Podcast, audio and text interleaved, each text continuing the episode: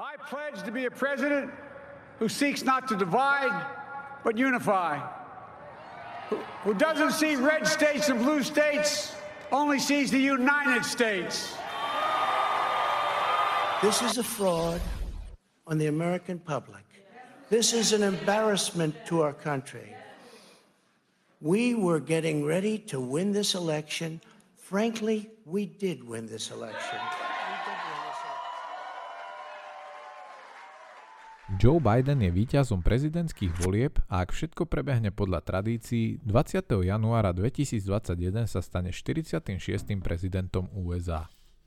Vo voľbách, ktoré sú označované za jedny z najdôležitejších histórií krajiny a možno aj celého sveta, porazil úradujúceho prezidenta Donalda Trumpa. Táto špeciálna udalosť si zaslúži aj špeciálnu časť politikastu. A tak sa dnes o tom, čo tieto voľby znamenajú pre Ameriku, pre Slovensko a pre svet, pobavím hneď s dvoma hostiami. Ako prvého vítam sociológa a experta na politickú komunikáciu a politický marketing Jakuba Kobelu. Ahoj Jakub. Ahoj Adam, ďakujem za pozvanie. A vítam aj Jána Jursu, finančného analytika investičnej spoločnosti Finax. Ahoj. Zdravím, tiež ďakujem za pozvanie. Na úvod by som sa vás hneď opýtal, že prečo vlastne máme túto debatu? Prečo majú práve americké voľby taký význam, že ich podrobne sleduje celý svet, vrátane Slovenska. Jakub. Uh, ono, ja si myslím, to je úplne bežná téma, že vlastne na Slovensku, prečo by sme sledovali to, čo sa deje v Amerike, akože ak nám ukázali posledné mesiace a roky niečo, tak je to to, že minimálne dve témy v rámci toho, kto je na čele Spojených štátov amerických nás zaujímajú a tie dve témy sú sú bezpečnosť a podoba politiky ako také, alebo teda, že či u nás vyhrávajú naozaj také tie klasické pragmatické prúdy, alebo skôr také tie, ako by som to nazval, konšpiračné a skôr demagogické. Ja si myslím, že vo V4, keď to nechcem ako len na Slovensko orientovať, ale v Strednej Európe, pre nás je veľmi dôležité, aby sme sa vedeli v nejakej miere spoliehať na bezpečnostnú politiku USA a stabilitu NATO a v tej e, jednoducho USA hrajú veľkú úlohu a ak niečo, ak chcem byť trošku subjektívny, ak niečo o Trumpovi nemôžeme povedať, tak je to, že holduje nejaké stabilite. A zároveň si myslím, že Donald Trump bol veľkým ako ideologickým spojencom alebo minimálne ideologickým bratrancom niektorých e, režimov, ktoré začínajú naberať na sile. Či sa pozrieme na na Dudovo Polsko alebo na Orbána, tak, e, alebo prípadne na Borisa Johnsona e, v Veľkej Británii, tak si myslím, že oni strácajú e, na základe toho, že Joe Biden vyhral a predpokladáme, že sa asi stane prezidentom, a, tak stratili veľkého ideologického partnera a získali veľkého oponenta. Jano, ako to vnímaš ty? No, určite súhlasím s tým, že najmä z pohľadu tej bezpečnosti je to, je to veľmi kľúčové, kto je americký prezident. A tu je potom presne rozdiel v tom, že ako to vníma Jakub z pohľadu takých tých spoločenských vecí a politických. Ja z povahy proste svojho zamerania sa na to pozerám aj tak, že je veľmi dôležité, aby americká ekonomika šľapala na plné obrátky, pretože podľa toho sa vlastne hýbe celý svet. Keď o, americká ekonomika má problémy, tak sa to do Európy dostane veľmi rýchlo a cítime to aj my. Takže nie len, že nás to teda ovplyvňuje tak akože menej viditeľne spoločensko-politicky, a jasne bezpečnostne, ale teda ešte aj, ešte aj cez túto ekonomickú rovinu. Uh-huh. Donald Trump stále neuznal svoju porážku. Žiada prepočítanie hlasov, podáva žaloby a voľby považuje za zmanipulované. Do 20. januára mu stále trvá funkčné obdobie. Čo od neho môžeme dovtedy očakávať? Sú tieto Trumpové kroky len prejavom nejakého ublíženého ega človeka, ktorý sa nevie vysporiadať s prehrou? Alebo má reálne silu narušiť prechod moci, spochybniť legitimitu volieb a ďalej vládnuť aj napriek výsledkom volieb? Jano, čo si myslíš? Ja si myslím, že v tomto je tá situácia teraz taká zaujímavo zmiešaná, pretože Trump sám o sebe nemá ako keby dostatočný výtlak na to, aby to vedel do, spochybniť, mm, ako keby dostatočne na to, aby zablokoval prechod Bidena k moci. Ide o to, ako sa za neho postaví alebo nepostaví republikánska strana. A tamto sú tie signály zatiaľ také, ako hovorím, zmiešané. Niekoľko senátorov a a iných republikánskych politikov už uznalo teda Bidenovi víťazstvo.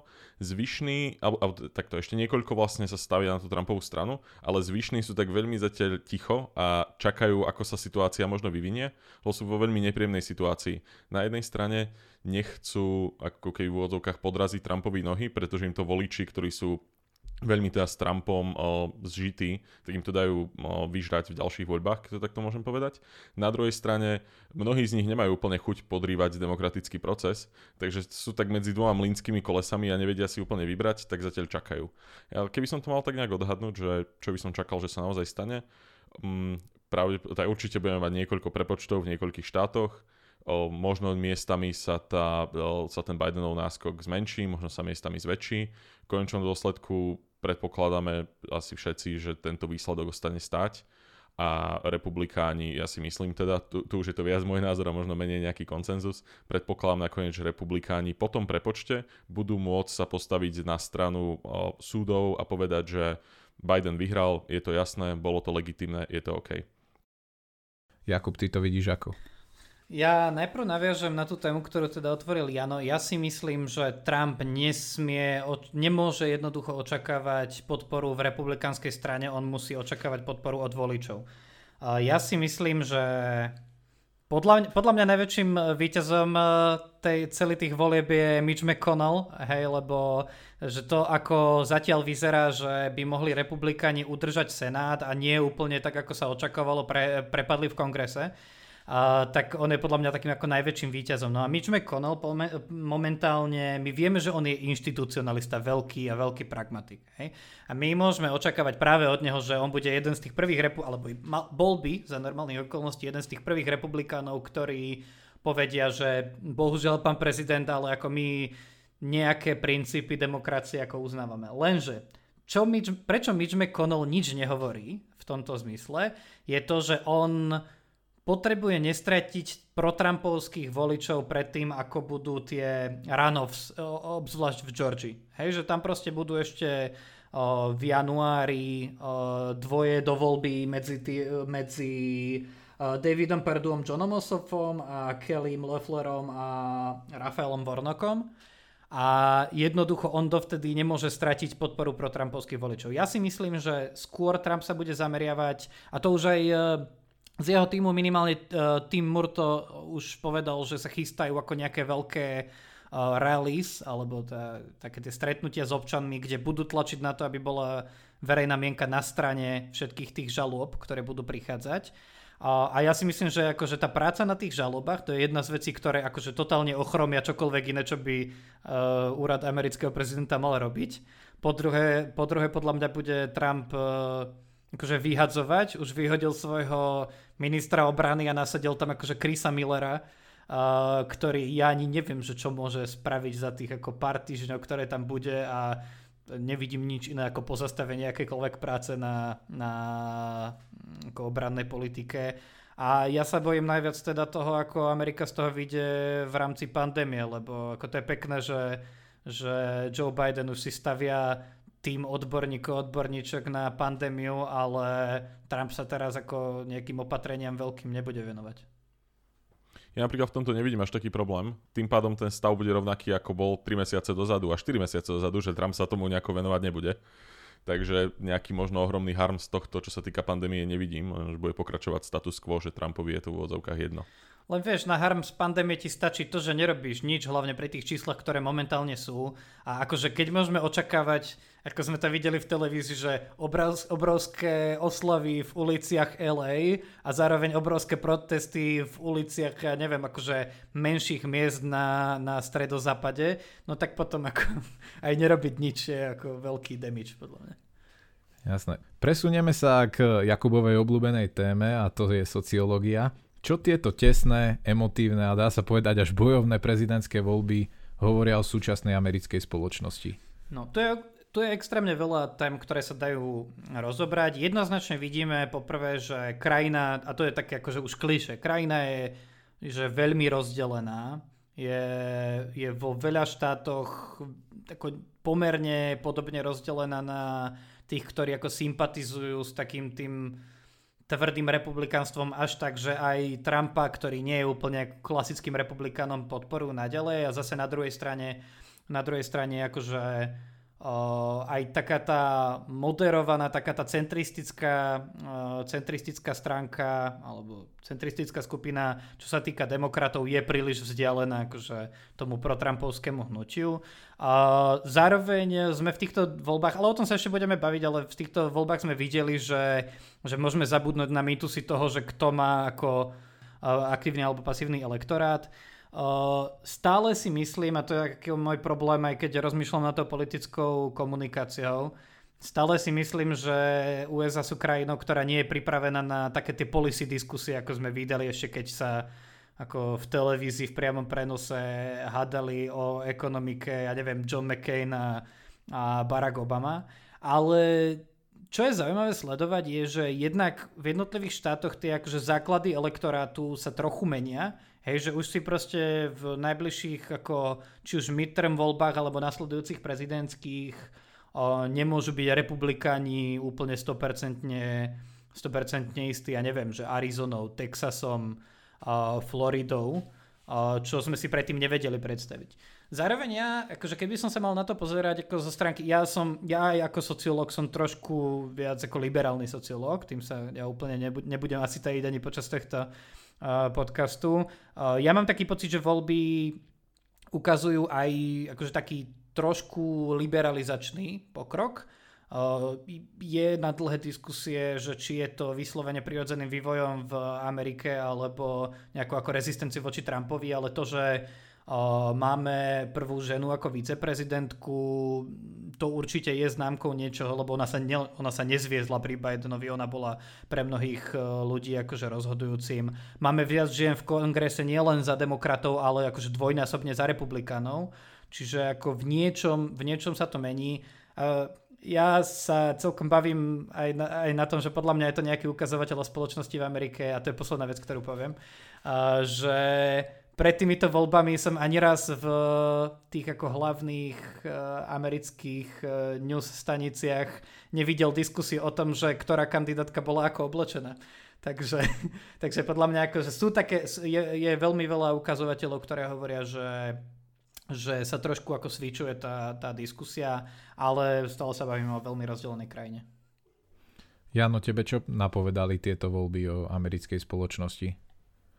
Jakub už povedal veľa k tomu, ale ja by som rád dodal ešte to, že e, Jakub vidí americkú spoločnosť posunutú možno viac takému akože doľava liberálnemu, ako to možno my tak vnímame v našom priestore.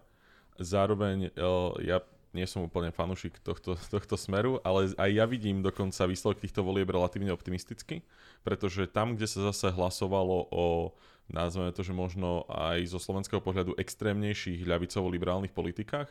Napríklad v Kalifornii popri voľbách hlasovali asi o 20 rôznych návrhoch v štýle o, ob, o obmedzenia, alebo to akože o strop na výšku nájmov v San Francisku, vyššie dane a tak podobne. Tak drvia väčšina týchto návrhov neprešla ani v samotnej Kalifornii, čo môže dávať demokratom relatívne silný odkaz, že ak tieto o, ľavicové politiky nevieme pretlačiť v štáte, kde by to malo najviac ísť, lebo má najviac takto zameraný elektorát, tak asi to možno nechceme skúšať na celonárodnej úrovni. Takže z môjho pohľadu, o, keby som to tak zhrnul v jednej vete, tak Amerika sa pohla takým tým správnejším smerom, ale aj smerom k zdravšiemu rozumu. Čo je možno v kontraste s tým, ako prebiehali tie predvolebné diskusie, nie len prezidentské, ale celkovo, kde ako keby dostávali najviac priestoru v televíznych diskusiách práve dva extrémy, či už pravý republikánsky alebo ten progresívny ľavicový. Naopak, ako si už spomínal, tie voľby dopadli úplne ináč. Čiže môže znamenať toto, to, že ta, ten mediálny diskurs nekorešponduje s tým, čo voliči vlastne chcú? Ja si myslím, že nekorešponduje ako prirodzene z pohľadu toho, ako fungujú ratingy a celkovo sledovanosť, samozrejme, že stále sa snažíme, alebo stále počúvame mm, taký ten extrém, ktorý nás má ako keby o, nabudiť, alebo ako to mám ešte pekne povedať. Ale ja si myslím, že výsledok tých volieb, ale a ešte ja som ochotný tvrdiť, že aj, aj teraz možno tie kroky po tých voľbách a celá tá možno atmosféra spoločnosti sú skôr oproti očakávaniam výrazne pozitívnejšie, ako sme čakali že pred voľbami sme počúvali o tom, ako keď Trumpa nezvolia, tak vyjde 20 tisíc Proud Boys do ulic strieľať a neviem čo všetko ostatné. Mm, mm, ja som aj vtedy si myslel, že aj na jednej, aj na druhej strane boli takéto predpovede a boli pre mňa pritiahnuté za vlasy. A vidíme, že tá realita je, je proste je nudnejšia, je jednoduchšia. Áno. A to je dobrá správa. Súhlasím. Uh, prejdeme na ďalšiu sociologickú tému. Jakub sa môže tešiť. Prieskumy verejnej mienky sa opäť milili, keď predpovedali Bidenovi o mnoho jasnejšie víťazstvo. Nakoniec to bola dráma a vo viacerých kľúčových štátoch Biden vyhral naozaj len tesne.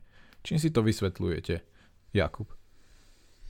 Teraz čím si vysvetľujem, že to bolo tesne, alebo čím si vysvetľujem ten nepomer Ten medzi... rozdiel, ten, ten, ten rozdiel? nepomer, hlavne ten nepomer. Uh, to bude, to bude hrozne ťažké ešte, ešte povedať, že tá ako metodologická diskusia, čo sa týka obzvlášť tých prieskumov, je náročná. Už to, už to vidieť aj na tom, že v 2016 to bolo veľká otázka, že ako je možné, že tak sa vzdialili proste tie, tie prieskumy verejnej mienky oproti tomu, ako to dopadlo, no tak teraz sa vzdialili ešte viac, hej. Takže, takže naozaj je to ťažké povedať. Ja budem hypotetizovať. Uh, jedna z vecí, ktor- s ktorými ja som si tak akože na 90% istý je, že opäť e, boli podcenené niektoré skupiny v tých, e, v tých prieskumoch. A tá najpodceňovanejšia skupina v prieskumoch e, sú podľa mňa, že klasickí belosi z bez ako vysokoškolského vzdelania, obzvlášť bieli muži. Hej, a že to môže byť z rôznych, z rôznych a ešte navyše uh, oveľa viac to bolo skreslené v štátoch, ktoré majú že menej, uh, menší podiel ako urbánnej zastavby a urbánneho života, uh, života v štáte. Čiže smerom akože na juh a do stredu, do stredu Spojených štátov. Ono tam, tam môže hrať niekoľko, niekoľko faktorov. Jeden z faktorov je taký ten akože skrytý hamblivý volič, ktorý naozaj akože vidí, čo sa deje v televízii a vidí, že ako je republikán a bude vždy voliť republikána, ale akože ten Trump mu nerobí úplne dobré meno, tak proste nebude odpovedať na, na, na tie prieskumy. A akože keď spravíš prieskum akože o naozaj že 10 tisíc ľuďoch, čo, z čoho ti už ako pri dobrom výbere smrdí reprezentativita celkom vysoká, tak jednoducho keď máš veľa voličov, ktorí sa ti neúplne chcú, uh, chcú priznávať, alebo ešte pracuješ s tým, že pro Trumpovskí voliči proste na základe prieskumov, ktorým z hodou okolností dôverujem, majú oveľa nižšiu dôveru v inštitúcie a sú akože napumpovaní takými tými Trumpovskými rečami o fake news a o tom, ako si všetci vysvetľujeme po svojom a klamlivo to, čo zistíme proste v spoločnosti alebo to, čo vidíme v televízii, tak u nich je oveľa menšia šanca, že vôbec chcú na nich, na tých e, prieskumoch participovať. Čiže to môže, lebo to vnímajú ako politizáciu aj, aj samotný prieskum, hej, že nevnímajú to ako nestrannú vec. Uh, to, sú, to sú akože len niektoré dôvody, prečo sa ti tí ako protrampovskí voliči nedostanú do nich. A to zase ani nie je úplne jednoduché pokryť ako veľkú časť, keď e, nejaká časť sa uh, ti nechce nechce pridať. No a aj keby toto si vyriešil, tak vždycky bude hrozne náročné, hrozne náročné zachytiť trend v prípade takých tých late breaking voters, takých tých, čo sa naozaj, že na poslednú chvíľu rozhodujú, na poslednú chvíľu sa si povedia, že no vždy som volil republikána, ale bohužiaľ teraz mi úplne nedávajú na výber, tak to otočím. Že to sa hrozne ťažko, hrozne ťažko odhaduje. A čiže, čiže ako ono to vždycky bude o niekoľko bodov mimo. Hej, že to nie je proste raketová veda, ktorú vieme na 100% vypočítať. Ak viem niečo prognozovať s veľkou pravdepodobnosťou, tak to, že najbližšie 2-4 roky, teda akože v midterms a potom pri ďalších prezidentských voľbách rozhodne prieskumom bude veriť akýmkoľvek, akokoľvek spraveným ešte menej ľudí ako dnes.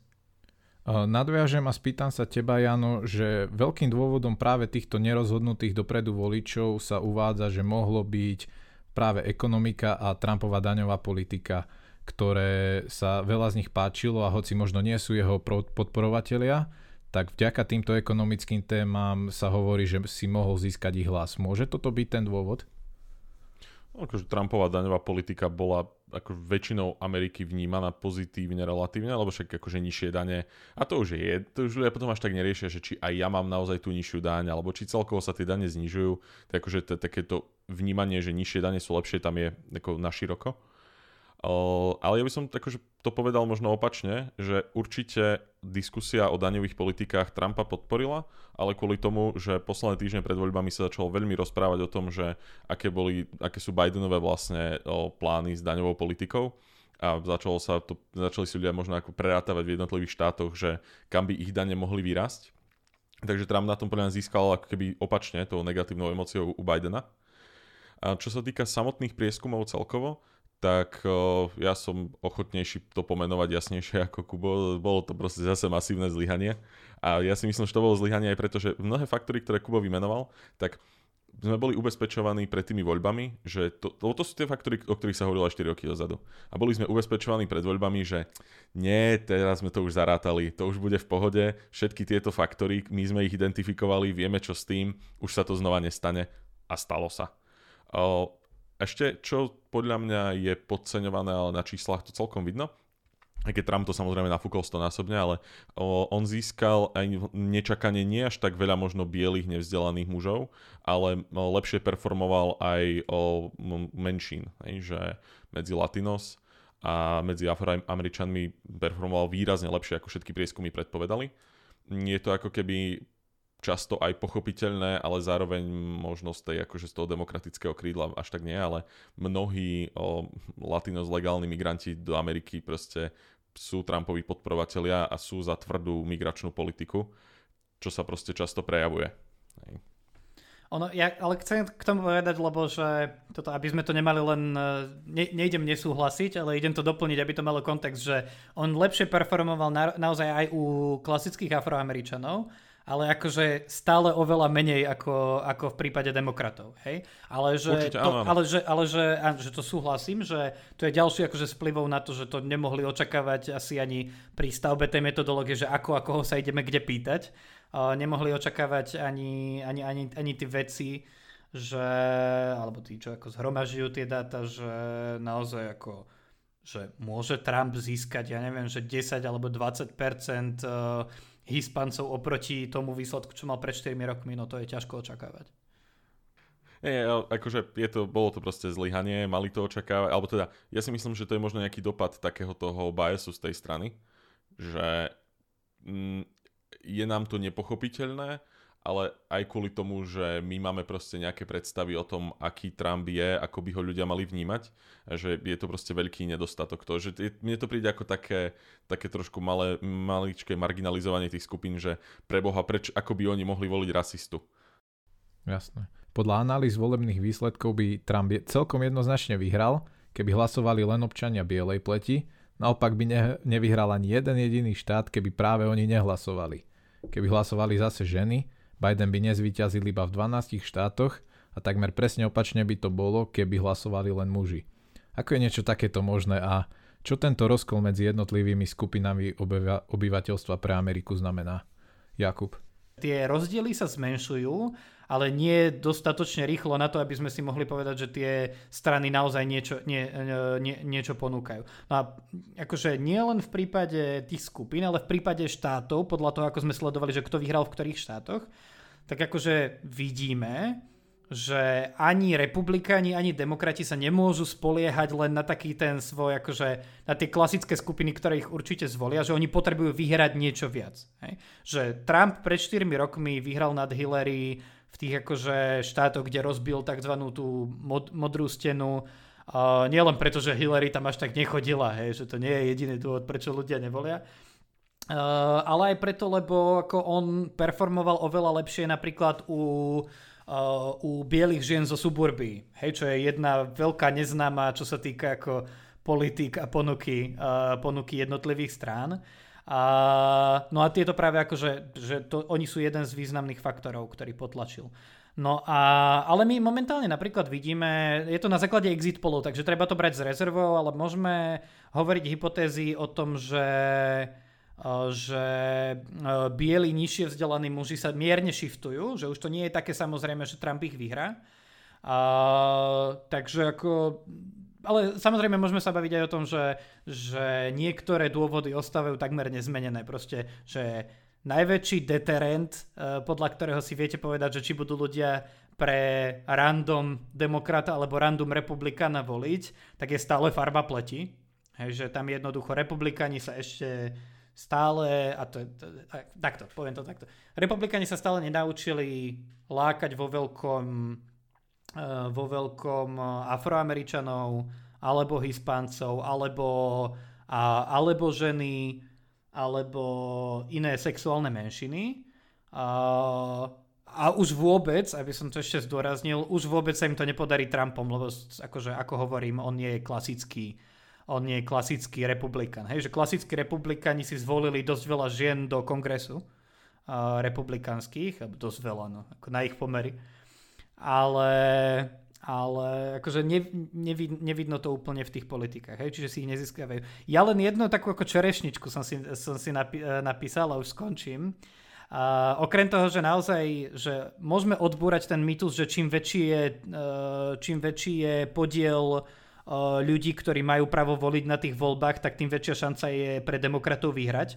Hej, lebo oveľa viac ľudí ako prišlo k voľbám, ale ako, že v percentách nevyhral ani len ten popular vote, kde vyhral Biden, že drvivejšie viac ako Hillary uh, oproti Trumpovi pred 4 rokmi. Ale zaujímavé je, že sociálne siete môžu veľmi pekne v budúcnosti že umocňovať ten rozdiel v tom, že ako veľmi jednotlivé etnické skupiny uh, volia, lebo že to, ako politika je prepieraná na jednotlivých sociálnych sieťach, je veľmi ovplyvnené tým, že kto na ne chodí. A že jednoznačne uh, mnohé štúdie ukazujú, že napríklad bieli mileniáli sú že v oveľa väčšom zastúpení na, na sociálnych sieťach ako Facebook, Pinterest, Snapchat, kdežto kdežto afroameričania sú vo väčšom percentuálnom výskyte napríklad na Instagrame a Twitteri. Hej, a že aj, to, aj to, akým spôsobom sa budú, uh, sa budú modelovať uh, priestory na týchto sociálnych sieťach, môže v budúcnosti rozhodovať práve u tých, ktorí, uh, na ktorých teraz stojí tá zmena Ameriky a to sú ako budúci voliči. Uh, Jano, spýtam sa ťa rovnakú otázku, ale aj nadviažem. Uh, môže podľa teba nástup Bidena tento rozkol odstrániť alebo aspoň zmierniť, alebo alebo je americká spoločnosť už za hranou možnosti nejakého mieromilúvneho zjednotenia a hrozí možno aj potenciálny občianský konflikt? Ja si napríklad myslím takú tú nepopulárnu vec, že za ten posledný týždeň a pol som teda oveľa viac presvedčený, že tá americká spoločnosť je oveľa menej rozpoltená a problematická, ako sa tvárime. Hej, že to, ten trend, alebo teda ten problém, ktorý popisoval Kubotu, existuje, že ani jedna strana nevie ťahať poriadne tie skupiny ako keby z tej druhej strany. Ale na druhej strane ten trend za posledných 10-15 rokov je pre obe hlavné politické strany priaznivý. Hej, že republikáni trafili, čo sa týka menšiny, nejaké dno možno v 2008 a odvtedy proste to, koľko získavajú hlasov menšín, stabilne rastie ako nerastie to raketovou rýchlosťou, ale rastie to stabilne, hej, že ten, ten trend tam proste existuje. Mm, podobne akože demokratom, aj by som povedal, že demokratom sa za posledných 20 rokov oveľa lepšie darilo mm, akože all across, all across the board proste ťahať všetky skupiny trošku lepšie, ale mm, pri republikánoch je to také vypuklejšie kvôli tomu, že sme ich viac považovali za tú stranu bielých mužov len a, a že ako keby tento trend tam je taký prekvapujúcejší. Ale teda za mňa ten, keby ten rozkol alebo tá, to, že existujú tam dve nezmieriteľné strany, pre mňa nie úplne až tak existuje. Že nevidím to, ako, je to tam samozrejme, ale je to menší problém, ako sa to prezentuje v médiách a ak teraz o, to dobre zvládnu aj Biden, aj republikáni, ktorí teda snáď udržia Senát, tak, o, tak by to mohlo dopadnúť ako keby svojím spôsobom fajn, že mám pocit, že tieto voľby boli taký, ako keby dopyt, ukázali dopyt po normálnosti, po kľude a nie po nejakých ešte extrémnejších vášňach a myslím si, že to dopadlo z tohto pohľadu fajn. Ešte taká doplňujúca otázka, že republikánom moc ani nič iné neostáva, ako sa snaží ťahať e, voličov aj z tej opačnej strany, pretože demografia jasne ukazuje, že tá ich základňa, práve tí bieli muži, ako ste spomínali, tak minimálne percentuálne výrazne klesá v ich počet v spoločnosti, menšiny naopak stúpajú, že republikáni na to, aby sa zachránili a mali možnosť ešte niekedy vyhrať voľby, práve potrebujú aj ako keby získavať aj z iných bazénov. Ja, no, Jakub. To, to, to, je také, akože že v rôznej miere toto, čo si povedal, platí v rôznych štátoch. Hej, že napríklad keby sme išli do Texasu, ktorý ako, že keby som toho mal nejako nazvať, tak on je vo, voličsky skôr lenivý bez ohľadu na to, že do ktorej skupiny etnickej patríš. Tak keby sme išli napríklad tam, uh, tak by sme videli, že to ani nie je medzi tými Hispáncami také jasné, že to bude proste ako že nejaká demokratická vlna, hej, že ono to záleží, že na Floride možno viac, v Arizone pravdepodobne tí Hispánci práve to akože Bidenovi, Bidenovi vyhrali v nejakej miere. Hej? A že potom ešte sa môžeme baviť o tom, že, uh, že ako tie skupiny, ktoré vnímame naozaj akože jednoliato, napríklad, že azijskí Američania, že akým spôsobom oni volia, aké témy ich zaujímajú. Napríklad mňa veľmi zaujalo, že že azijskí Američania akože majú miernu inklináciu k tej demokratickej strane, ale keď si ich rozoberieš na, na diely, tak vidíš, že napríklad pri indických Američanoch je to akože veľmi na stranu demokratov a potom máš, že, že, že amerických Vietnamcov, ktorí sú že z pravidla vo väčšej miere republikáni, hej, že z dvoch tretín. Čiže akože podľa toho, že v ktorom štáte, na ktorej strane krajiny sa nachádzaš, podľa toho, ako veľmi sú tam mesta, podľa toho, ako veľmi liberálny, uh, liberálny, ako sa to governor povie po slovensky, no proste ten akože šéf, senátor, uh, tak že podľa toho, ako, ako veľmi liberálne politiky alebo, alebo konzervatívne sa tam vedú, tak rôzne funguje toto, čo vravíš, že podľa mňa nie nevyhnutne potrebujú veľký shift napríklad u, u stále väčšej, stále väčšej uh, populácie Hispancov. Jasné.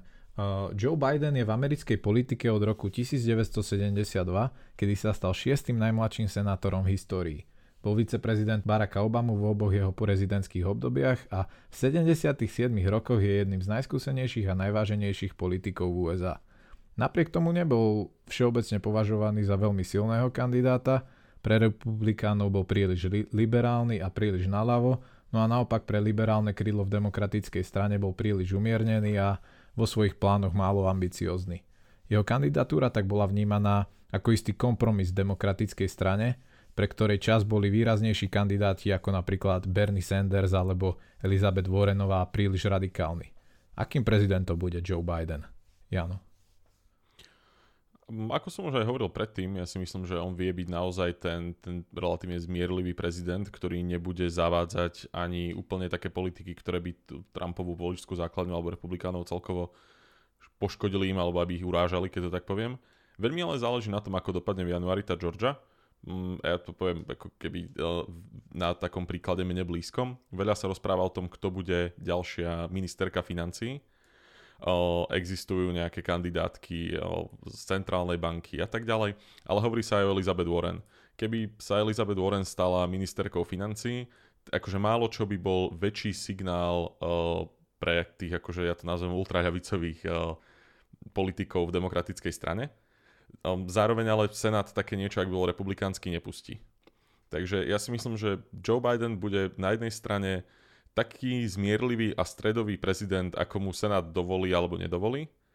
Mm, na druhej strane ja stále mám takú nádej, aj si myslím podľa jeho vyjadrenia celkovo takej nálady, že ani nemá úplne záujem ísť do tých extrémov, aj keby teda Senát patril, patril demokratom nakoniec. Takže ja si myslím, že v tomto smere to dopadne fajn. Jakub? Ja, ja si myslím, že sa musíme nechať prekvapiť, lebo ja osobne vidím historicky troch rôznych Joe Bidenov. Hej, že jeden Joe Biden, ktorý bol senátorom, bol viceprezidentom, akože ešte keď bol aktívnym viceprezidentom a, a akože spred troch rokov Joe Biden tam končí jeden. To bol proste Joe Biden, ktorý minimálne pre demokratov bol podľa mňa zlatou voľbou. Hej, že ako ono sa hovorí, že to je zvláštne, že ten Joe Biden bol o, vše, o ňom ľudia hovorili, alebo prieskumy, že o ňom hovorili, že on je o toľko lepší kandidát ako Bernie Sanders do, to, do, tej, ako, do toho druhého kola. Ale on je, že keď si pozrieme, či už medzi tými 23 tisícmi kandidátov v primárkach, či koľko ich bolo, alebo všeobecne ako keď si postavíme jednotlivé hlasovania v Senáte a dôležité témy na takéto ľavo-pravé politické spektrum, tak Joe Biden v tej demokratickej strane je veľmi v strede. Hej? a, a že môže byť teoreticky priateľný pre, pre oba póly. Samozrejme, čím by bol viac napravo, tým by bol priateľnejší pre republikánov. Iný Joe Biden pre mňa bol v politickej kampani. V politickej kampani on potreboval získať to, čo sa úplne Hillary nedarilo. On potreboval získať aj to úplne vzdialené ľavé krídlo demokratickej strany a bolo pre ňoho jednoduchšie ako, ja neviem, ako byť skeptický pri otvorených hraniciach, hej a akože nevyjadrovať sa až tak k same-sex marriage a podobne. A čiže, čiže to je podľa mňa iný Joe Biden. No a ten tretí Joe Biden je ten, ktorý bude od 20. januára.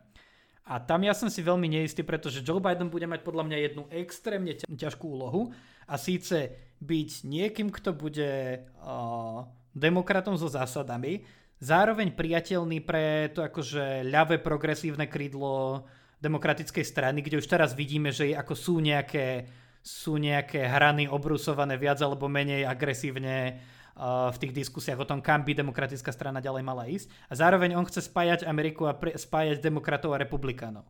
Čiže musí byť akože pragmatický inštitucionalista. Hej, a to sa mu pravdepodobne... Ja týmto sa viac tajím, týmto názorom, ako sa ním Jano, podľa toho, čo viem, zvykne tajiť. Ale to by mu pravdepodobne aj celej Amerike pomohlo, keby demokrati ten senát nezískali. A keby akože Joe Biden, že aj keby nechcel spájať Ameriku, aj keby to bolo len reči, tak museli ju spájať, aby ten Mitch McConnell mu dovolil robiť veľké politiky so svojou stranou, tak to by, to by možno pomohlo v tomto, ale to bude hrozne náročné pre Joea Bidena a on bude musieť moderovať akože ľavé krídlo svojej strany a celú superiacu stranu. No to ľavé krídlo jeho strany sa voči nemu vyhraňovalo veľmi silno v primárkach aj ako išlo po ňom veľmi tvrdými útokmi, ale aj ako keď boli tam také tendencie nahlas rozprávať, že ako je vôbec možné, že my takíto akože progresívni politici sme vôbec v jednej strane s niekým ako je Joe Biden. Dneska sa teda musia tváriť, že sú s ním kamaráti. Ešte som povedal, že Joe Biden bol historicky, že akokoľvek sa hýbala demokratická strana doľava, doprava, čokoľvek urobila za tých tisíc rokov, čo Joe Biden je v nej, tak Joe Biden proste vždy stal v strede tej strany. Že on čokoľvek mohla tá strana okolo neho robiť, vždy ste Bidena našli v strede. A naozaj Biden za tie roky, on stihol, ja nechcem povedať, že, že pretočiť kabát alebo aj zmeniť názor, on, on sa proste hýbal s dobou, nech tá doba bola ako, akákoľvek, čo spätne sa mu vďaka tomu dá vyčítať hrozne veľa vecí, ale keď ich zasadíme do toho dobového kontextu, tak on bol vždy taký, že v pohode. Neurazí, nepoteší. To, to bol taký Joe. Uh, ideme teraz na opačnú stranu, na Donalda Trumpa. Čo to, čo to táto prehra vo voľbách znamená pre ňo a pre jeho robin, r- rodinu? Trump samotný vyzerá aspoň z môjho pohľadu stále plný energie, prehral, ale získal vyše 70 miliónov hlasov, čo je medzi kandidátmi historicky druhé miesto za Bidenom pochopiteľne. Má silnú základňu priam fanaticky odaných voličov, jeho dcera Ivanka s manželom mali nezanedbateľný vplyv v jeho administratíve a Ivanka má imič umiernenejšej, takej rodine založenej ženy, ktorá má potenciál získať práve hlasy žien, ktoré Trump za tie 4 roky stratila. V konečnom dôsledku ho do veľkej miery stáli možno znovu zvolenie. No a asi najzaujímavejšou postavou je syn Donald Jr., ktorý bol dlhú dobu čiernou otcov rodiny, o sa niekoľko rokov dokonca nerozprával, ale za posledné dva roky sa stal obľúbenou postavou medzi Trumpovými voličmi a čoraz častejšie začína byť označovaný za nástupcu svojho otca.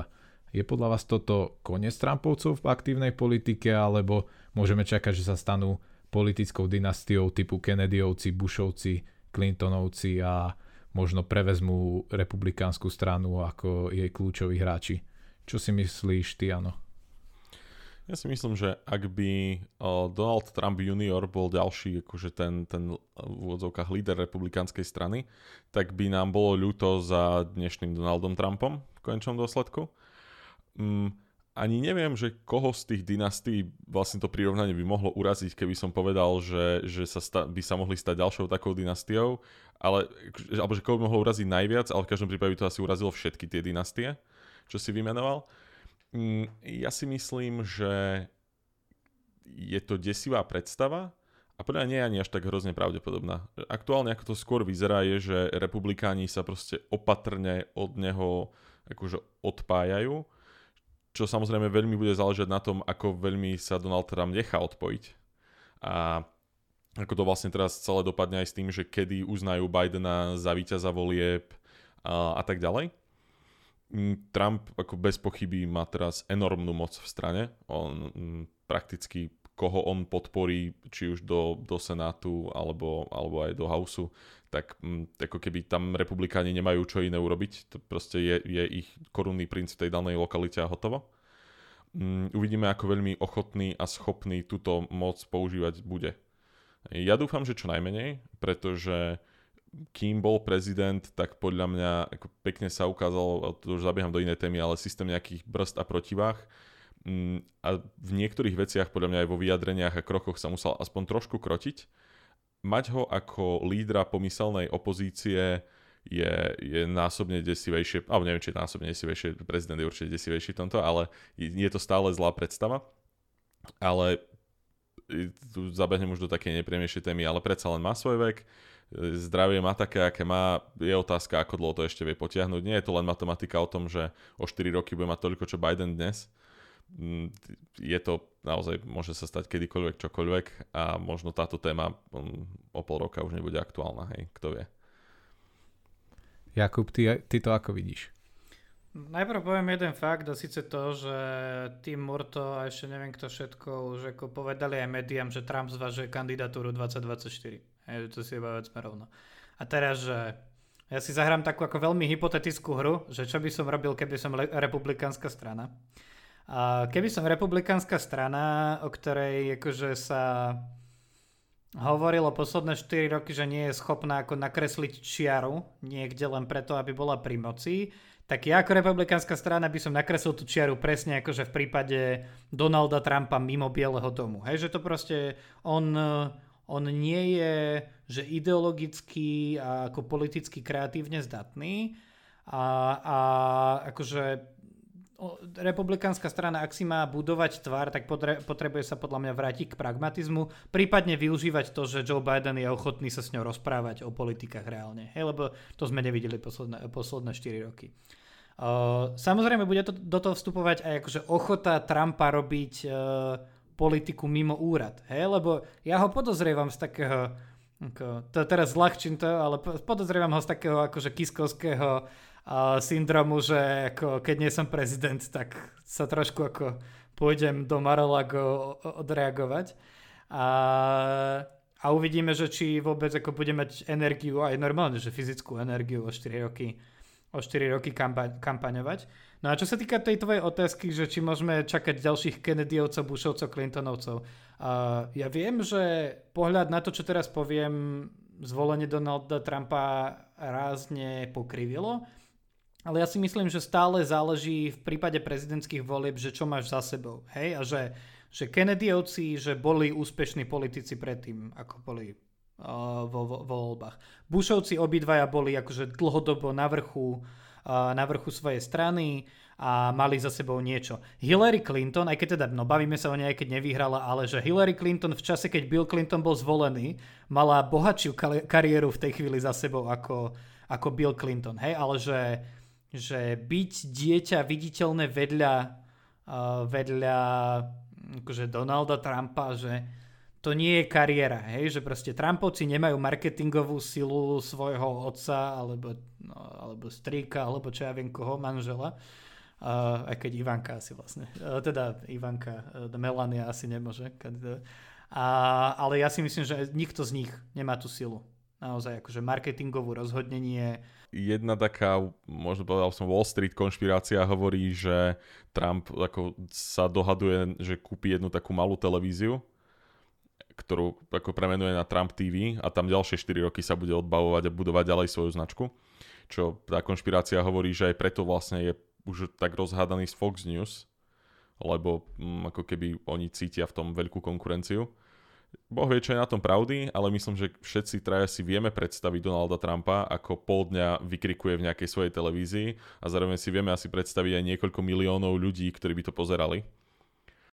Trumpové zvolenie pred 4 rokmi inšpirovalo mnohých ďalších populistických a nacionalistických politikov po celom svete, vrátane Európy a Slovenska.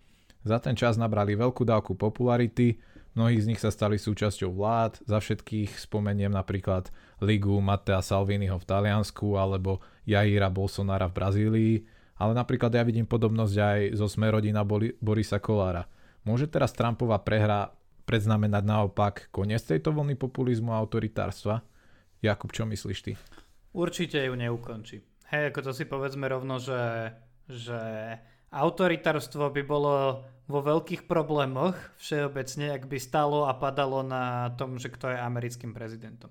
Ale zase ako tá otázka dáva zmysel hlavne preto, lebo v Donaldovi, v Donaldovi Trumpovi, a to nie len, že Salvini a Bolsonaro, ale že uh, Recep, Erdogan, uh, Vladimír Putin, Boris Johnson, akože nebav, to už sa nebavíme úplne o autoritárovi, ale ako spôsob komunikácie, Tak to sú akože, to sú panovníci vyslovene, ktorí ako majú veľkú oporu v tom, ako vystupuje na verejnosti uh, Donald Trump. To je jedna vec, ktorú ľudia vidia a ňou si legitimizujú to, že náš, uh, náš prezident alebo premiér alebo vládca alebo čo je v poriadku.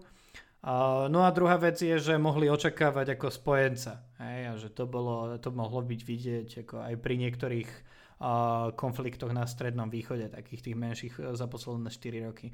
Takže ako mm, ja by som nepredpokladal úplne koniec vlny populizmu a autoritárstva, ale myslím si, že minimálne v Európskej únii uvidíme oveľa väčšiu, oveľa väčšiu ako podporu politickú smerom k takým tým pragmatickejším politikom a političkám typu Angely Merkelovej, pretože budú mať ako na druhej strane mláky v najdôležitejšej ekonomike pre Európsku úniu akože racionálneho a spojeneckého politika. Mm, ja súhlasím prakticky skoro so všetkým, čo teraz Jakub povedal a ešte by som ale dodal to, že ten e, ako keby problémy pre takýchto politikov začali už tento rok viac menej v rámci celej koronakrízy niektorí z venovaných politikov mali problém už aj predtým. Napríklad ja som bol prekvapený, ako v Taliansku sa im to ešte darí také rozhegané udržiavať e, s vyšachovaným Salvinim. Ale e, ja si myslím, že ten, tá prehra Trumpa je možno aj nielen, že predzvesť toho, čo môžeme čakať medzi týmito politikmi, ale je to aj prejav toho, že pri veľkých krízach títo politici proste masívne zlyhávajú. Nevedia vo väčšine prípadov proste rozumne na to reagovať a Trump bol tiež jeden z príkladov, hej, že oni sú, to sú často politici do dobrého počasia, keď už akože nám je tak dobré, že môžeme špekulovať nad takými vecami, aby sme si ich volili. Nie je to vždy úplne tak, ale, ale akože, no, najmä vo vyspelých krajinách to podľa mňa platí dosť. A tes, ja m, asi by som skôr tvrdil, že je to taký mix, že už títo politici ten problém majú kvôli kríze a tak ďalej, a Trumpová prehra môže byť akože také, také malé znamenie, ale zase tiež si nemyslím, že kvôli tomu teraz sa rozpadne ich podpora ako Domčekská rád. Pri zahraničnej politike ešte, ešte ostaneme, pretože Trump ju výrazným spôsobom zmenil počas svojho prezidentovania. Odstúpil od dôležitých dohôd, akými i Parížská klimatická dohoda alebo jadrová dohoda s Iránom, naštrbil vzťahy so zvyškom NATO ale na druhej strane nezačal žiadnu ďalšiu vojnu, čo je za dlhú dobu prvý americký prezident. Osobne sa stretol so severokorejským lídrom Kim Jong-unom, či moderoval znormalizovanie vzťahov medzi Izraelom a Spojenými arabskými emirátmi. Skúsme to cez známky od jednotky po peťku. Akú mu dávate vy a prečo? Jano. Ja mám v tomto možno menej konvenčný názor. Ja si myslím, že v niektorých veciach tá zahraničná politika bola kritizovaná aj tam, kde nemala byť, podľa mňa. Že vidím problémy samozrejme v tom, aký bol jeho prístup k NATO celkovo k vzťahom so svojimi spojencami od NATO až po obchod. To, čo predvádzal s Kim Jong-unom, bola skôr ďalší, bol skôr ďalší diel jeho reality show ako diplomacia ale napríklad e, ja som relatívne pozitívne hodnotil jeho odstúpenie od jadrovej dohody s Iránom, pretože tá si myslím, že bola taká také akože falošne prezentovaná ako víťazstvo Obamovej administratívy, pretože napriek tomu, že, Irán, že dohoda s Iránom limitovala možnosti, ako Irán mohol obohacovať urán a tak ďalej, ale stále povoľovala Iránu napríklad vyvíjať balistické strely a niekoľko ďalších vecí je to také, aj to legitimizovalo ten režim, aj ich to vlastne nie úplne obmedzovalo v tej militantnej aktivite, ktorú sme im chceli teda obmedziť a zrazu sme sa tvárili, že z Iránu budeme najväčší kamaráti a všetko je v poriadku.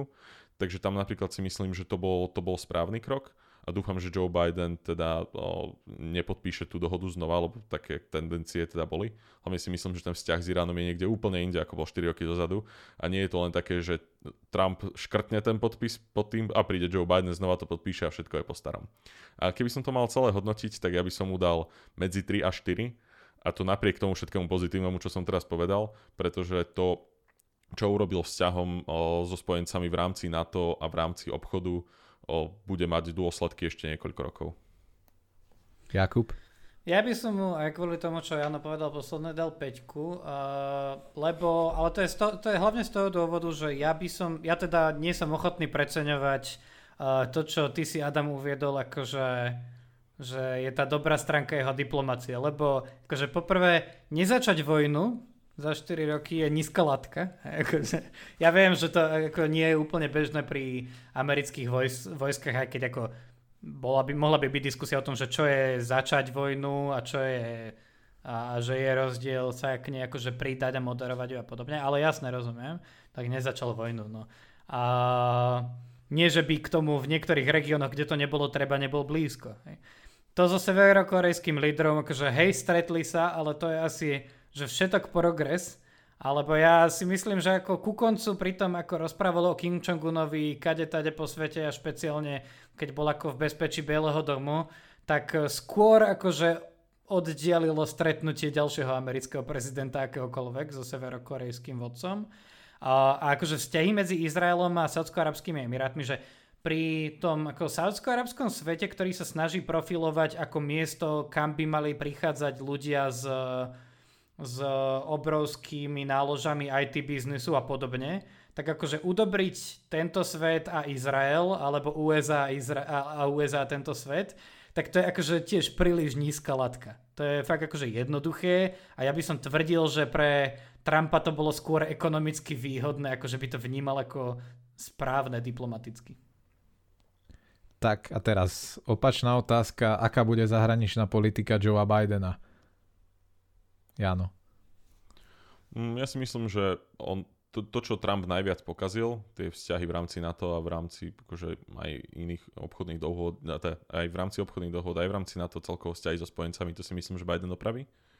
Zase, e, ja to poviem debilne, že na to netrvá až tak veľa roboty, to sa stačí správať, ako boli zvyknutí celé dekády. Že, takže tie, tie, ako tá latka tam nie je hrozne vysoká a myslím, že to, to nebude veľmi komplikované. Mm, je rozdiel v tom, ako vníma Biden stiahnutie sa z Afganistanu napríklad? Že Biden napríklad robí takúto nekonvenčnú vec, že počúva svojich expertov z Pentagonu, CIA a podobne, ktorí hovoria, že ak sa stiahneme, alebo tak ak sa Amerika stiahne z Afganistanu kompletne, tak sa to znova premení na tréningové centrum pre teroristov, čo Trump sa rozhodol, že tak nie je a on ohlasoval, že tú armádu stiahne celú, čo znova hodnotím pozitívne, že odísť len tak z úplne destabilizovaného regiónu nevešti nič dobré. Ale myslím si, že vďaka tomu mu budú aj ľudia v rámci vlastnej strany otrieskavať o hlavu, že je, akože nehovorím priamo, že vojnový štváč, to, to si necháme pre chudáka McCaina, ale ako tak nejak uh, budú mu vyčítať tieto tendencie možno ostávať v tých regiónoch. Mhm. Jakub? Neviem to čítať. Neviem to čítať a možno najviac, ako to neviem čítať, uh, vidieť pri tých úvahách, že čo bude medzi Bidenom a Čínou. Hej, že Biden, on ako keď chce byť moderujúci ideologicky uh, v Amerike, tak napríklad tuto bude zaujímavo vidieť, tiež to bude také ďalšie pomyselné uh, akože mentálne cvičenie, že ako chceš byť ako medzi tými mlínskymi kameňmi uh, názorov ľudí v Amerike naprieč spektrom v prípade politiky Číny a byť s nimi v dobrom ekonomickom a zároveň akože demokraticky zásadovom vzťahu. Hej? A že to, toto, je, toto je veľmi ťažké. To, akým spôsobom sa uberá akože prezidentovanie Xi Jinpinga tomu úplne ani nepomáha v tom, aby to bolo jednoduché. A ja to tu neviem, ne, neviem čítať a pri tej Číne to bude ako najviac vidieť, že aké je to diplomatické majstrovstvo a zahranično-politické majstrovstvo. A zároveň to bude asi veľmi viac ako pri Trumpovi, určite. Uh, závisieť aj na tom, že kto bude ten ako Bidenov výber na post ministra zahraničných vecí. Jano, na vzťah eh, Bidena s Čínou sa chcem aj spýtať aj teba, ale zároveň by som chcel, aby si v krátkosti zhrnul uh, tú obchodnú vojnu Trumpa s Čínou, že či to je podľa teba vhodný prístup k tomuto strategickému partnerovi, ale zároveň aj konkurentovi, alebo by si volil iný, iný prístup? Podľa mňa to, že prečo nevieme ani pri Bidenovi povedať, že ako sa tam bude správať, ako to bude celé nejako uh, vyvažovať tie, tie rôzne záujmy voči Číne, je to aj kvôli tomu, že ani pri Trumpovi to nebolo tak jednoznačné, že o, o Trump urobil len chybu, celé to bolo zle. Trump robil chyby v tom, ako v rámci tej obchodnej vojny miestami vyjednával. Samozrejme klasicky Trumpovsky prezentoval za víťazstva veci, ktoré víťazstvami vôbec neboli a skôr ako keby boli menšími prehrami, ako sme mohli čakať a Trump to zaframoval tradične ako víťazstvo. Ale celá tá idea, prečo tá, tá obchodná vojna vznikla, alebo teda tie, tie dôvody, ktoré k tomu by mali viesť nie podľa Trumpovej hlavy, ale podľa mnohých aj bezpečnostných analytikov v Washingtone, aj ako keby ľudí z diplomacie, tak tie dôvody tam proste sú a dávali zmysel, že Čína je neferový aktér v obchode celé 10 ročia, od patentov cez proste veľmi aktívnu špionáž. Bolo niekoľko medializovaných prípadov, kde naozaj sa prišlo na to, že Čína do, na matičné dosky, ktoré išli proste do serverov Amazonu, Apple, Facebooku a kade inde inštalovala proste zariadenia, ktoré proste vedeli otvoriť backdoory pre čínsku ľudovú armádu a podobne. A to sú veci, ktoré ako, sú svojím spôsobom desivé, ale keď si ich povieme, tak už nikto ani ako nie je prekvapený. Že to sú veci, s ktorými ako keby rátame. A to je niečo, proti čomu bojovať treba a postaviť sa Číne v tom obchode v nejakej forme treba. Mm, zároveň si myslím, že Čína nie je ani zďaleka taký uh, ako keby ekonomický powerhouse, ako um, bola napríklad v období minulej finančnej krízy, keď um, bolo ako keby na jej uh, raste bola postavená nejaká recovery skoro celého sveta, keď to tak zjednoduším. Ale dneska Čína má mnohé ekonomické problémy, nie je vôbec v takej silnej pozícii a ako keby keď bol niekedy čas postaviť sa Číne za tieto rôzne neférové praktiky, tak ten čas je a bol teraz, hej. Mm, to, že Trump to teda zmanéžoval tak, ako to zmanéžoval spôsobom sebe vlastným a výsledkom 0, nič, je druhá vec. Ale za mňa čisto z takého toho ekonomického pohľadu Biden by neurobil úplne obrovskú chybu, keby pokračoval v tlaku na Čínu na niektorých bodoch. Nie je to o tom teraz o, mať fetiš na to, že či viac importujeme alebo exportujeme, ako mal Trump, ale je to o tom, že, že sú niektoré odvetvia, kde Čína musí zmeniť svoje praktiky, ak s ňou máme ďalej fungovať. A sú odvetvia, kde sa dá tlačiť tak, aby to Čínu bolelo a zároveň, aby americká ekonomika nesklabovala. Hm. Uh, veľkým príbehom týchto volieb je aj zvolenie Kama- Kamaly Harrisovej za viceprezidentku. Je prvou ženou zastávajúcou tento úrad, prvým afroameričanom a prvým človekom s indickými koreňmi. Kto je Kamala Harris a čo od nej môžeme čakať? Pýtam sa to aj vzhľadom na to, že Joe Biden bude mať už 78 rokov a Harris by sa v prípade Bidenovej neschopnosti vykonávať svoju prácu nebodaj smrti stala prezidentkou. Čo, čo je, kto je Kamala, Kamala Harris, Jakub? Kamala Harris v prvom rade je jeden z najlepších viceprezidentských výberov kandidáta alebo kandidátky za niekoľko posledných volieb. Hej, že, že Biden na to, aby si udržal veľkú časť demokratických hlasov, tak potreboval niekoho, kto je akože viac príťažlivý pre to progresívne spektrum a koho si už vybrať, keď nie momentálnu senátorku Kalifornie v takomto prípade. Kamala Harris akože že vyškrtáva veľa kritérií aj preto, lebo ona je, myslím, že dcerom, dcerou Jamajčana a Intky, čiže tam preto máme ako hneď niekoľko prvenstiev. Bude, myslím, že prvou, ja to tu mám niekde aj napísané, prvou nie klasicky bielou viceprezidentkou, alebo teda viceprezidentom, ale to je od niekedy, niekedy od Hoovera, keď on tam mal jedného ako pôvodného Američana, a ináč republikana z Kentucky. Uh, Kamala Harris, ona je bývalá district attorney a attorney general z Kalifornie. Uh, naposledy teda, teda senátorka z Kalifornie, ktorá je, je takou akože dynamickou političkou, naozaj tak, ako som povedal, že príťažlivou pre tie progresívnejšie uh, pre tie progresívnejšie prúdy demokratickej strany. A hovorí sa už dneska o nejako o budúcej veľkej nádeji na akože prvú ženu prezidentku v USA, čo samozrejme sa určite zhodneme všetci, že je absolútne predčasné v tejto chvíli. A, ale akože úrad viceprezidentky je na to celko, celkom dobrý základ. Dôvod, prečo hovorím, že bola veľmi dobrý výber, je ten, že podľa mňa ako je celkom safe hovoriť, že ona je jeden z dôvodov, prečo Biden uspel u, časti, u veľkej časti elektorátu, možno aj u tých akože bielých žien, ak to tak môžem povedať. A zároveň je to ako oveľa zaujímavejší, dynamickejší výber ako pri Hillary Clinton, ktorá mala kandidáta, ktorého meno asi viac z jej chybou ako mojou, si už ani nepamätám teraz v tejto chvíli, ale to bol akože podobný suchár ako Joe Biden. Hej. Uh, takže podľa mňa ako veľmi, do, veľ, veľmi dobrý výber.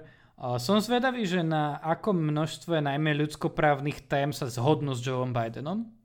Podľa mňa ona je bližšia, li, akože viac liberálna kandidátka, aj keď ona je taká nevyspytateľná, lebo v niektorých, v niektorých témach v niektorých témach ľudskoprávnych je takou akože skôr konzervatívnou a akože mne to v mojom kompase úplne jednoducho nedáva zmysel. Ale akože môžeme o, u nej určite povedať, že že bude dynamickou ako predstaviteľkou demokratickej strany a, a že ak by prišlo k tomu, že treba, treba pomôcť Joeovi Bidenovi s, s akože zásadovou politikou, tak, tak si myslím, že to je celkom zaujímavý pik. Ale vidím, ako sa tvári Žiano, tak poď do toho ideologického rozpoloženia. No, ako prvé, asi neúplne až tak silno cítim ten názor, že ona to Bidenovi vyhrala. Že ja súhlasím s tým, že bola jeden z najlepších pikov na, na viceprezidenta, viceprezidentku akože za dlhé obdobie. Že naozaj veľmi komplementárne doplňala to, čo Biden potreboval.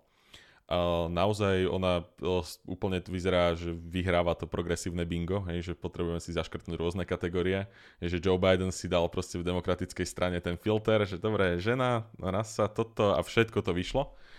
Uh, na druhej strane ona má veľké šťastie, že väčšina progresívnych politikov v demokratickej strane a duplomých voličov začala voliť asi 2 roky dozadu a dlhšiu pamäť nemá, ako to, čo je na Twitteri za posledné 2 roky, pretože Kamala Harris bola historicky, keď teda bola tá district attorney v Kalifornii, ona bola veľmi tvrdá, čo sa týka um, za, akože na, na koľko rokov ona poslala rôznych afroameričanov do basy, keď to tak zjednoduším, tak ako to by bol jeden veľmi nepekný výpočet, uh, keby sa teda o to niekto z tých progresívcov snažil, ale ako hovorím, oni majú veľmi krátku pamäť, takže to Kamala Harris veľmi, veľmi dobre pôsobilo. Ona je pre mňa moderný Joe Biden demokratickej strany. Keď bolo v trende byť law and order, tak bola law and order. Dneska je moderné byť demokratickej strane progresívna, tak je progresívna. Hej, že však pohode, OK. A nie je tak progresívna, aby to vadilo centristom, je tak akurát progresívna, aby to potešilo aj jednu aj druhú stranu. Potom som trošku opatrnejší v tom asi hovoriť, že nakoľko v zásadových veciach úplne môžeme čakať, že bude kompas pre Joea Bidena.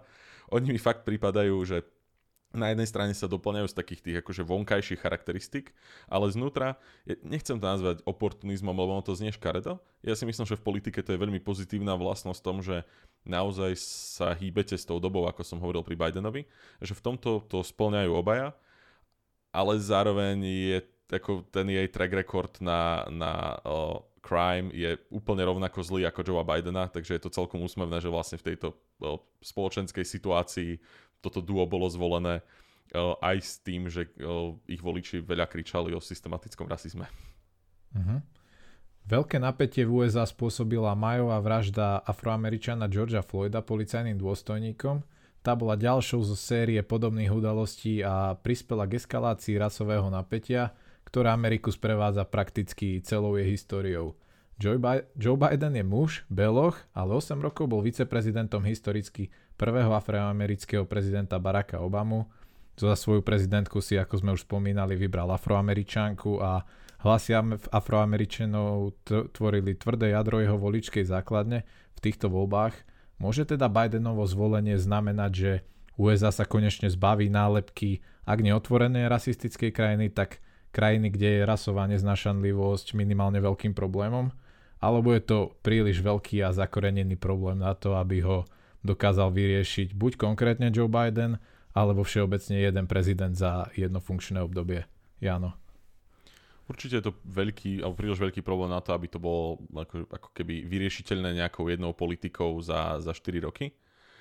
Zároveň, ako som už naznačil pri tej minulej otázke, Joe Biden sa s rasovými problémami vysporiadáva minimálne od roku, myslím, 94, keď uh, prakticky celá reforma uh, trestného práva, keď to tak poviem, ktorá mm, vlastne spôsobila to, že mnoho Afro- Afroameričanov dostalo veľké tresty a skončilo v base, tak e, to vlastne bol Bidenov zákon, ním vedený, ním akože to, to bola jeho iniciatíva.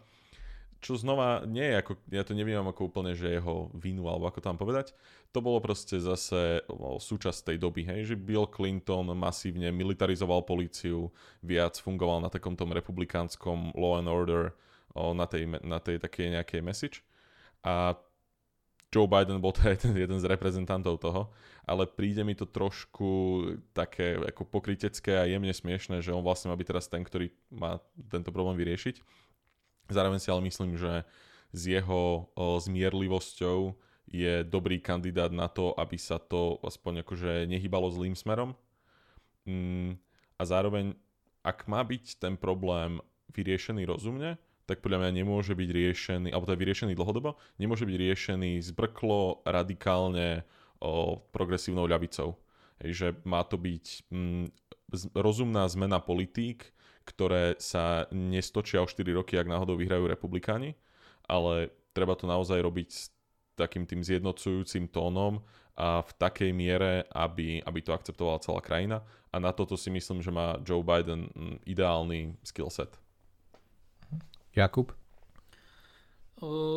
Ja nadviažem na Jana v tom, že ja rozhodne súhlasím, že je pomerne ako krátkozraké očakávať od Bidena, že on bude tým najväčším hybateľom zmeny. Od neho môžeme realisticky očakávať, že pri ňom máme šancu, že vytvorí podmienky na to, aby tí hybatelia alebo hybateľky boli úspešní. Hej? Že, a či to berieme tak akože od, pohľady, od, od podlahy uh, od takých tých akože najnižších stupienkov, akože nepo, nepošle vojsko na protestujúcich a podobne. Uh, až po to, že, že bude spolupracovať s republikánmi na to, aby keď už chceme robiť ako dobré meno policajným zložkám, tak to poďme robiť ako systémovými politikami a poďte, ja chcem od vás počuť, čo sú vaše návrhy. Hej, lebo že to už je, akože to, že, že keby len tento priestor, ktorý som posledný spomenul, vytvoril, tak to je akože veľká vec hej, pre krajinu. A, no takže ako ja, ja, ja to vidím skôr v tomto. Ako Joe Biden presne, ako spýtal, povedzme si rovno, Adam, spýtal si sa uh, sugestívne. Áno, Joe Biden ako uh, bielý muž, dlhodobo súčasť establishmentu uh, nemôže byť ako jediným a najsilnejším základom pre zmenu, ale on si myslím, že bude vedieť buchnúť do stola vo chvíli, keď budeme ako čierno-bielo sa pozerať na uh, good people on both sides uh, a, a na to, že treba dať ako, treba nejako v ústrety vychádzať akože aj krajnej pravici. Uh, tak to sa asi diať nebude, ale u neho bude kľúčové vytvárať ten priestor, aby ozajstní hýbatelia a hýbateľky akože symboly symboly ulice, keď to tak chceme povedať, nech to v tej ulici už vyzeralo akokoľvek, uh, mali priestor. A aby rep- republikani mali priestor ako zobrať si nejaké reformy za svoje.